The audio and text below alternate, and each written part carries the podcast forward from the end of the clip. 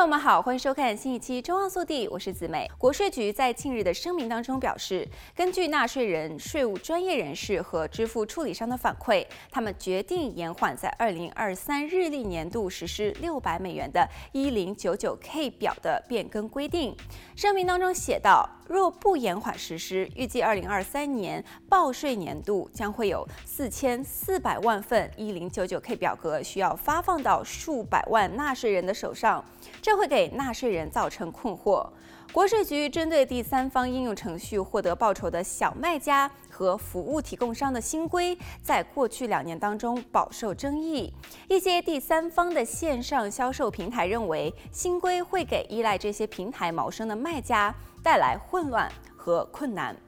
美国众议院筹款委员会在评论当中问责国税局的报告时，批评了民主党人启用的新税收规则，加重了美国普通人的负担。国税局则表示，规定旨在打击纳税人不报告收入的逃税行为。新规原定计划为从二零二二年一月一日起，凡是使用 PayPal、Venmo、Cash App、Google Pay 等所有第三方支付应用平台的用户，若一年当中从商品和服务交易当中获得的销售总额超过了六百美元的门槛限制，必然会收到第三方平台发送的一零九九 K 表格。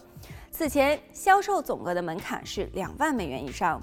新规会影响数以百万计通过网络在线销售货品、出租房屋，或者是使用数字平台工作赚取额外收入的纳税人。但是在出台的过程当中，新规屡屡碰壁。随着国税局连续第二年推迟实施新法，只要纳税人在二零二三年的线上小额交易总额不超过两万美元，交易不超过两百笔，就无需申报。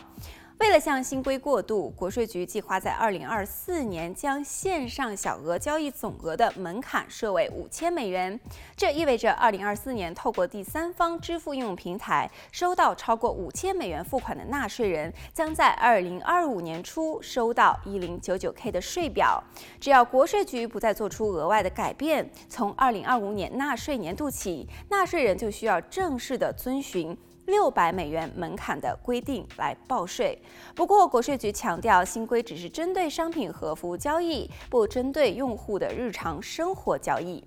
好了，本期节目到这里就结束了，我们下期再见。